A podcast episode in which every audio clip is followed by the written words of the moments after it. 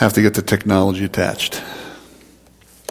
Just want to read some scripture this morning, and, and as we have walked through and talked about the, the, the hope that we have in God these last couple weeks, there's one other aspect that really stands out to me, and it's that God loves us like crazy.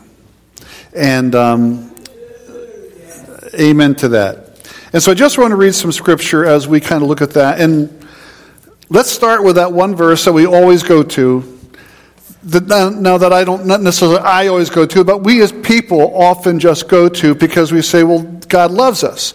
And it's that verse, you know, it's, it's, this is the end zone verse. It's that verse that people hold up at different times at different places, or, you know, people go to a basketball game, the guy who gets filled in the basketball game is holding up this verse, or at least a reference. It's, it's, it's John 3.16, right? We go there and we say, well, God loves us. We, we remind ourselves, we remind others, God loves us. What? For God so loved the world that he gave his only Son, that whoever believes in him should not perish but have eternal life. And we come back and we talk about, so why did God give us Jesus? And why did God do these things? He did this because God loves us.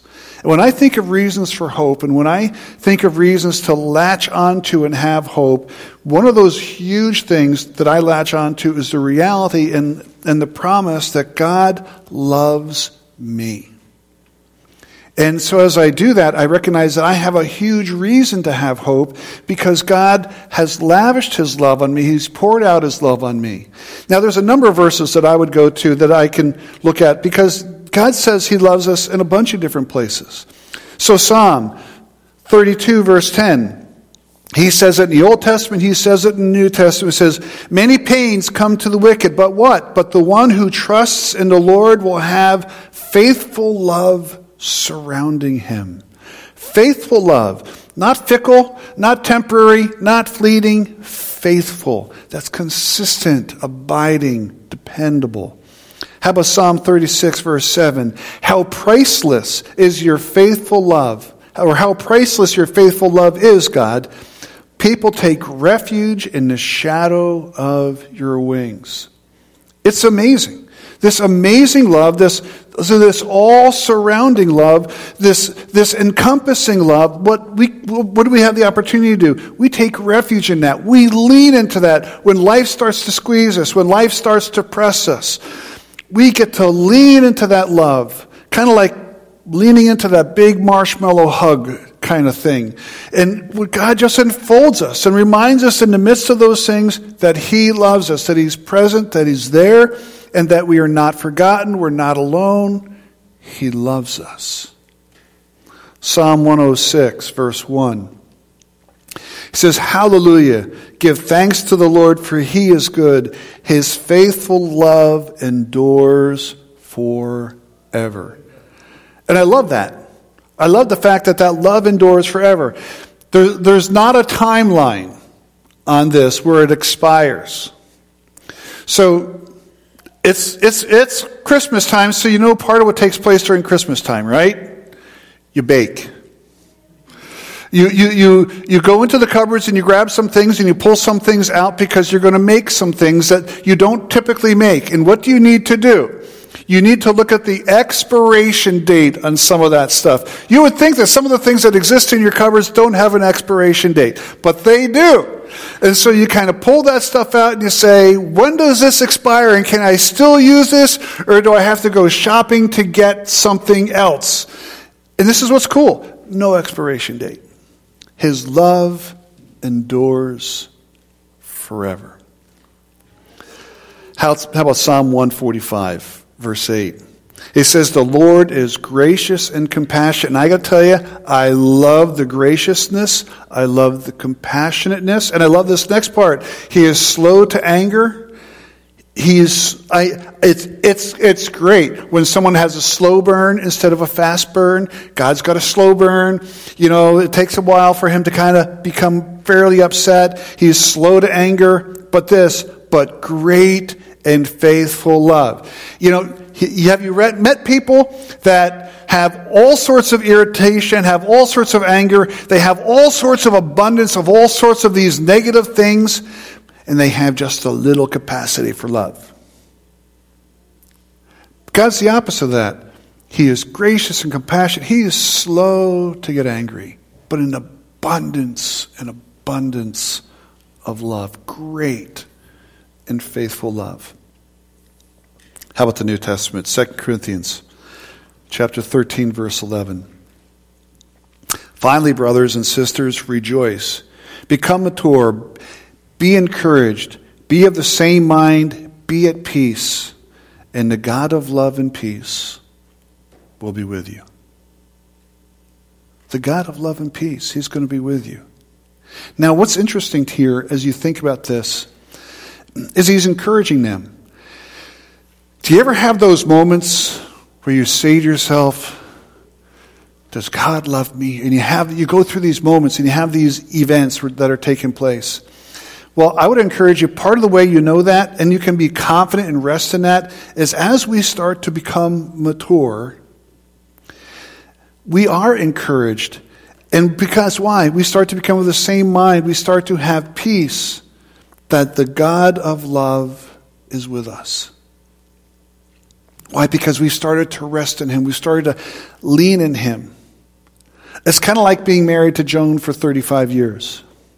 There are times when my wife isn't always happy with me. It's, it's, it's totally amazingly hard to believe that there are times when she wouldn't be happy with me, that, that she wouldn't always be just kind of goo eyed with me and, and just so obviously rapturously in love with me. But periodically, she, she gets upset with me. But here's one of the things that I have confidence in. You know, even though I know in this particular moment she is not happy with me, it's not like this exact moment, but you know how it goes. it's been a good morning. Um, but, you know, even though we have, will have that moment at times, what do I do? I have this wonderful confidence that Joan loves me, even if at this moment or at the particular moment, she would like to hurt me in a sense, so she's upset with me, she's angry with me. I know that she loves me. And it's, and it's dependable. I can count on it. It's, it's rock solid. It's, it's not going to shift or move. And this is what's cool in our relationship with God. As we start to walk with God, and as we start to build that relationship with God, and as we start to develop that intimacy with God, we become increasingly, increasingly aware, or, or maybe increasingly, increasingly confident of a reality. And that reality is that God loves us. Now here's, here's what shifts, and here's what moves in that whole thing. What doesn't shift is God's love. That's constant. But what does shift and what does start to move is our understanding, our perception, and, and our ability to kind of learn to rest in the reality of the constantness of God. And I just love this. Finally, brothers and sisters, rejoice, become mature, be encouraged, be of the same mind, be at peace, and the God of love and peace will be with you. Amen. How about Ephesians? Chapter 2, verses 4 and 5. It says, But God, who is rich in mercy. Now, again, remember the, the, the distinction between mercy and grace. Grace is receiving what you do not deserve. And at times we feel like Christmas is one of those times where, where people are receiving what they do not deserve. Because many people today should be getting coal, okay? but instead of getting coal, they're going to get a present. Okay, that's grace. You know, as, as the saying goes, as a, as a song goes, God, you know, Christmas is keeping a list and checking it twice, going to find out who's naughty or nice. You know, one of my one of my um, family members on, on, on, Joan's side of the family sent out a, a text message out. You know, kind of.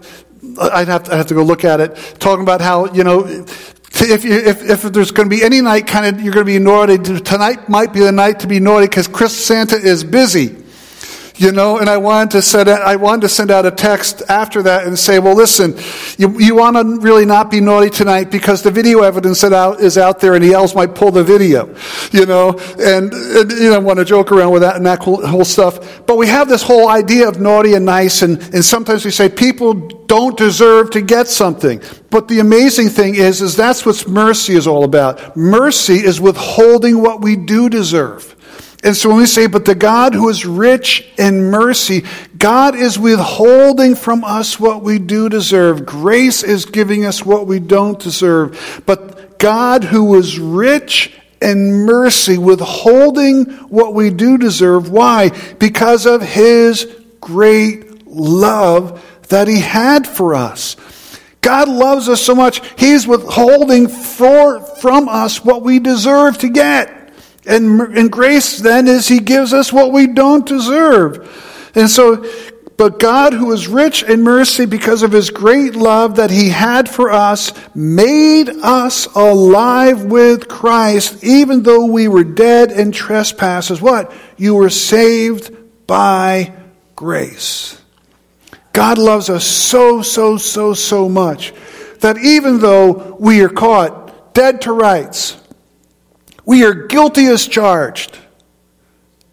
He loves us so much, He gave us Jesus. Why? So that He could withhold what we deserve, and so He could give us what we absolutely do not deserve. He loves us like crazy. Amen. Titus chapter 3, verses 4 and 5. But when the kindness of God, our Savior, and his love for mankind appeared. You get this? I love the connection of these two. Go back to that for a second. I love the connection. I love the, the extra adjective. But when the kindness of God, our Savior, and his love for mankind appeared. See, God loves us but he's also choosing to be kind to us. Then he goes on. He saved us not by works of righteousness that we had done, but according to his mercy through the washing of regeneration and renewal by the Holy Spirit. See, when we come here today and we get to celebrate Christmas, we think about the birth of Jesus, and we think about what God has given to us, we should be recognizing that this is the unfolding and the opening of a gift of God saying, I love you like crazy. I see you, and I don't see you with eyes of anger. I don't see you with eyes of resentment or, or, or other kind of things. I see you with an eye and a heart and a passion of love. I care deeply for you, and I want to lavish on you the best. What did I say? Did I say something wrong? I, I see Connor laughing back there, and I'm like, okay, what did I do? Did I just say something wrong? Okay. Every once in a while I do that. My wife is there sometimes to catch me too and go, oh, Did you hear what you just said? I, I don't always hear what I just said, but I thought I heard what I just said. God loves us like crazy. Huh? He loves, you know, isn't that so good? Isn't that so true? He loves us anyway. Amen. Romans. Now, there's two verses in particular that I want to focus in on and, and just have us walk through a little bit more. And Romans 8 is one of them. And then we're also going to look at 1 John. But look at what Romans 8 says. It says, What then are we to say about these things? If God is for us, who is against us. See, God is saying, I am absolutely for you. I am in your corner. You can count on me. You can depend on me. I am here for you. I, you think in the process of things you're all alone. You think in the process of things that I have forgotten. You think in the process of things that I don't care. That is absolutely not true. Why? Because I am in your corner. I am not against you. He did not even spare his own son, but gave him up for us all. How will he not also with him grant us everything? See, if God gave us Jesus, and Jesus came to take the punishment for our sin, and Jesus, when Jesus was born, that probably it was a Christmas night, probably not a Christmas morning. Now, when we say Christmas morning, maybe it flipped over and it's now sometime after midnight, so therefore it's in the morning. But the angel showed up into the shepherds in the fields at night. Okay, so probably sometime in the evening or very early in the wee er, morning, wee moments of the morning. But he, when, when he gave us Jesus, He was telling us, I love you. And if he is giving his absolute best, that which is dearest to his heart to us, to him, so that we can have forgiveness of sins, so that we can be redeemed, so that we can be restored and have a relationship with him, if he's already started out by giving us his absolute best, why would he hold off later on and continuing to bless us? And the answer is he's not going to. So he did not even spare his own son, but gave him up for us all. How he will he not also with him grant us everything? He's going to continue to want to bless us. Why? Because he loves us like crazy. Who can bring an accusation against God's elect? God is the one who justifies. God is the one who justifies, who, who declares us righteous. It's not someone else. We have the accuser of the brethren, the evil one who's walking around throwing blame and, and, and making accusations and pointing fingers. Powerless. Powerless to bring an accusation because it's God who justifies. Who is the one who condemns? Christ Jesus is the one who died, but even more has been raised. He also is at the right hand of God and intercedes for us. So as one walks around flapping their lips and, and, and trying to throw shade and, and, and garbage and accusation and innuendo at people, we're being reminded that Jesus is the one who died in our place. Jesus is the one who's been raised again, and Jesus is the one who's seated in heaven, actively, even right now, interceding for you and for me. Why? Because he loves us like crazy. He loves us. So, who can separate us from the love of Christ? Can affliction or distress or persecution or famine or nakedness or danger or sword? Can anything separate? The, answer, the, the, the, the assumed answer is nothing. He says, as it is written, because of you we are being put to death all day long. We are counted as sheep to be slaughtered. And he goes, No. No. In all these things we are more than conquerors through him who loved us. And then I love this next declaration. For I am persuaded that neither death or life, nor angels, nor rulers, nor things present, nor things to come, nor powers, nor height, nor depth, nor anything other created thing will be able to separate us from the love of God that is in Christ Jesus our Lord.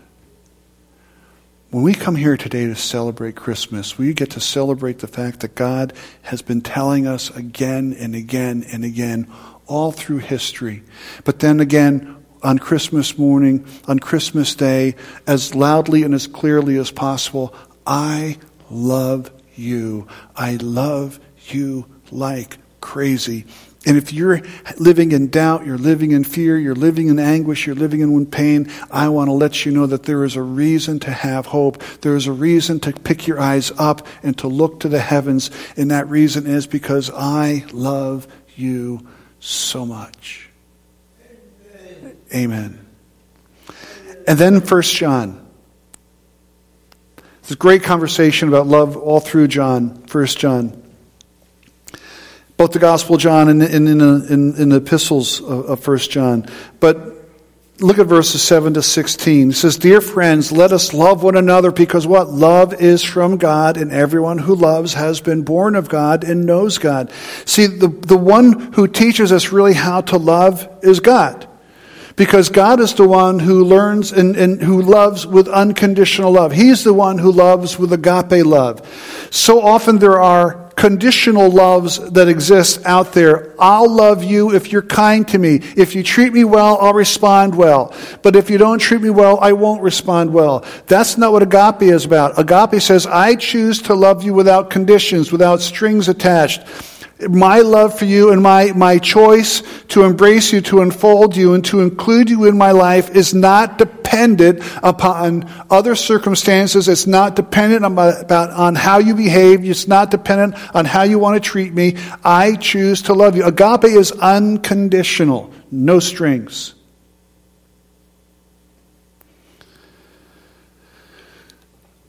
God is the one who teaches us how to love. And he says, The one who does not love does not know God because God is love. He's, he's saying that this is this word, this agape, is what defines who God is.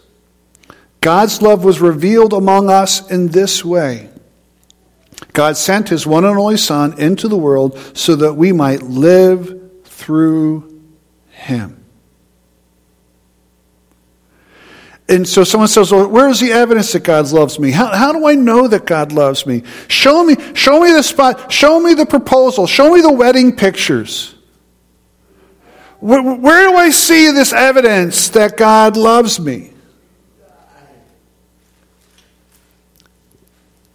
You want the pictures? You want to see the wedding invitation, so to speak?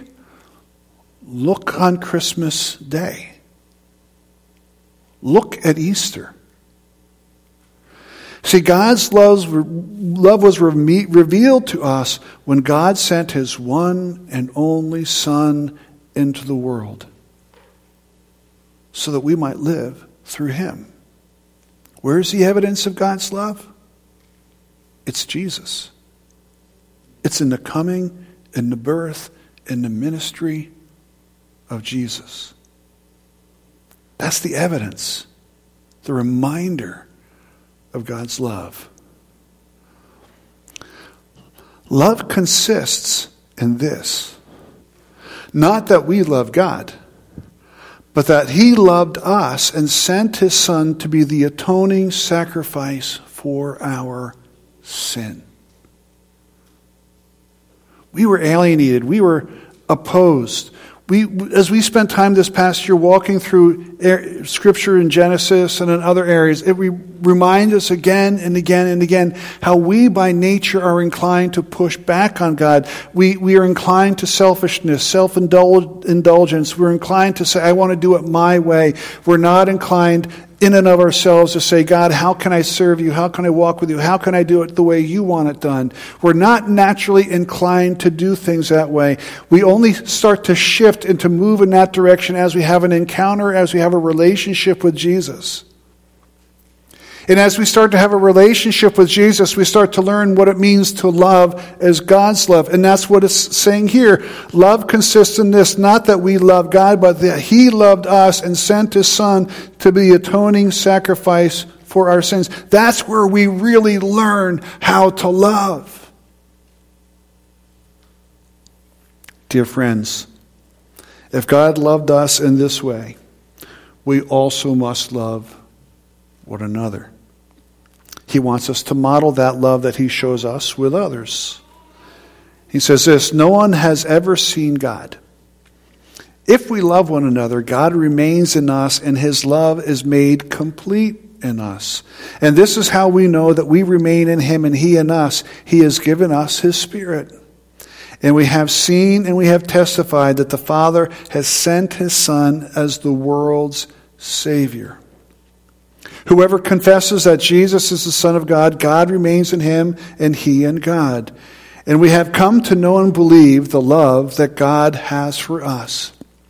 God is love, and the one who remains in love remains in God, and God remains in him.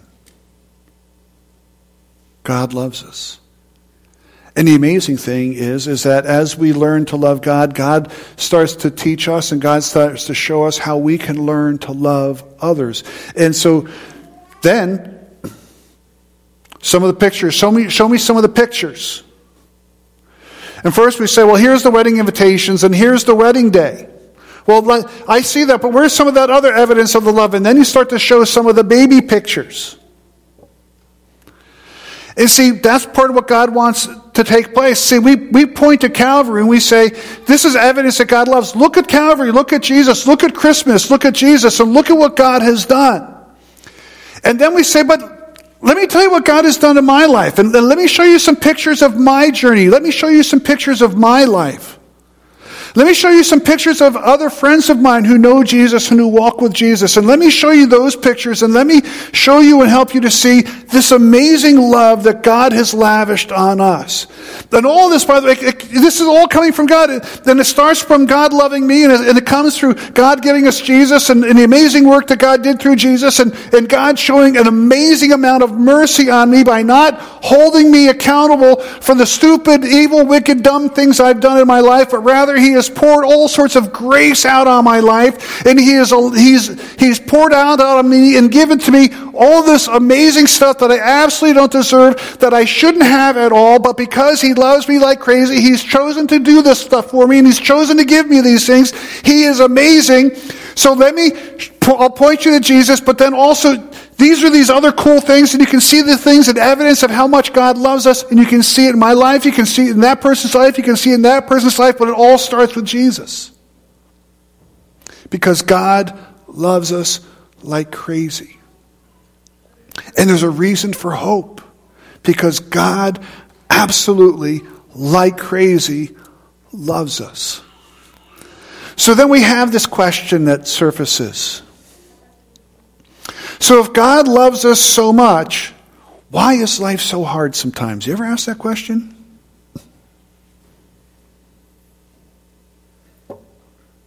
James chapter 1. He says, Consider it great joy, my brothers and sisters, whenever you experience various trials, because you know that the testing of your faith produces endurance. And let endurance have its full effect, so that you may be mature and complete, lacking nothing. You see, listen, God allows these trials and God brings these trials into our lives, but He does that because He's building into us the substance and the character of Christ. And I would suggest to you that sometimes as we look at these trials that we experience in life, we come back and we say to God, God, why do we do this? And we are functioning with a really short term view. Because we get to live 50, 60, 70, 80, 90, maybe 100 years. Somewhere in there we, we, we, we get to live. But eternity makes all of that seem like not even the first second of life. And yet, we get to experience the presence of God, the work of God, and we get to store up treasure. We get to store up things for eternity that we get to kind of look back on for the rest of eternity, seeing the various ways that God is at work. And we get to experience aspects of the character and the nature of God today that we won't have the opportunity to experience in eternity. We get to experience the faithfulness of God today in a way that we're not going to get to experience in eternity. We're going to expect, we're going to get to experience the way that God shows up in life, in ways that God reveals his character and his nature today and in our journey here that we don't get to fully appreciate and understand until we get to eternity. We start to unpack that and we start to look at that. And we won't have those same opportunities in eternity. In eternity. We're not going to have the opportunity to turn harassment or suffering into opportunities to point other people to Jesus who are far from God. We're not going to have those opportunities. Because in eternity, everyone we talk to, they agree with us on how awesome and how amazing God is. They're going to agree with us with the, the wonderfulness and the, the, the, the spectacularness of who God is. Today, we get to see and experience how God lights a heart on fire for Him and how God turns a heart from wanting to curse Him and being angry at Him or being choosing to be far from Him to seeing the spark of life click. And a person choosing to say, I want to know and I want to walk with Jesus. We get to see that. And we get to, we get to be part of how God works in other people's lives. We get to be the channel through which that love and that grace and that mercy and that compassion is, is shown. And then we get to look at that stuff and understand that stuff and unpack that stuff through eternity. And he's telling us listen, there's going to be hardship, and there's going to be challenge. But it's coming because he is building into us and he's strengthening us and he's, and he's accomplishing things in us. And if we let him do that, it's going to produce wonderful and amazing things in our lives. It doesn't make it easy. It doesn't make the challenge then, oh, it's a piece of cake. No, it can, it, the challenge can be brutal, it can be tough, it can be hard. But you start to realize that there's purpose and there's a reason. And I can still, through that, have hope. Why? Because I'm reminded that even in this journey and even in this process, God loves me like crazy. And he's not malicious. He's not petty. He's allowing things into the course of my life because he loves me. And ultimately, as that verse says, it's, it's for good, even though I don't fully understand it. But one day it's going to all bear some amazing fruit. And that is amazingly wonderful. And he continues. He says, And let endurance have its full effect, so that you may be mature and complete, lacking nothing. Would you like that in your life? Lacking nothing. Now, we're not talking about the stuff nothing, we're talking about the internal stuff nothing, lacking nothing. Well, that comes through the process of testing. But then I love this next part. Now, if anyone lacks wisdom, what should we do? We ask God who gives to all generously and ungrudgingly, and it will be given. God, as I walk this journey, give me wisdom, give me grace, help me to navigate this well. Why? But we're doing that because God loves us like crazy.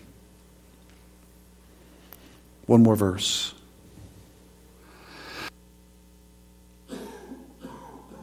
It's what I mentioned a moment ago. And we know that all things work together for good to those who love God, who are called according to his purpose. God loves us. He loves us like crazy. He hasn't promised the journey will be easy. In fact, He's told us at times the journey is going to be challenging. But even as that journey is challenging, that journey is there because he wants to build into us and he wants to shape us after himself and he wants to accomplish amazing things in us. He's going to be lavishing upon us, as Ephesians 1 says, areas and aspects of his grace, but he's doing all of this so that we will be complete, not lacking anything.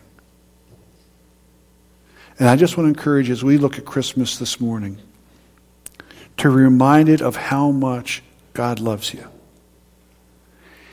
He loves us like crazy, and He loved us so much that He gave us Jesus. Let's pray. Father, I want to say thank you so much for how much you love us.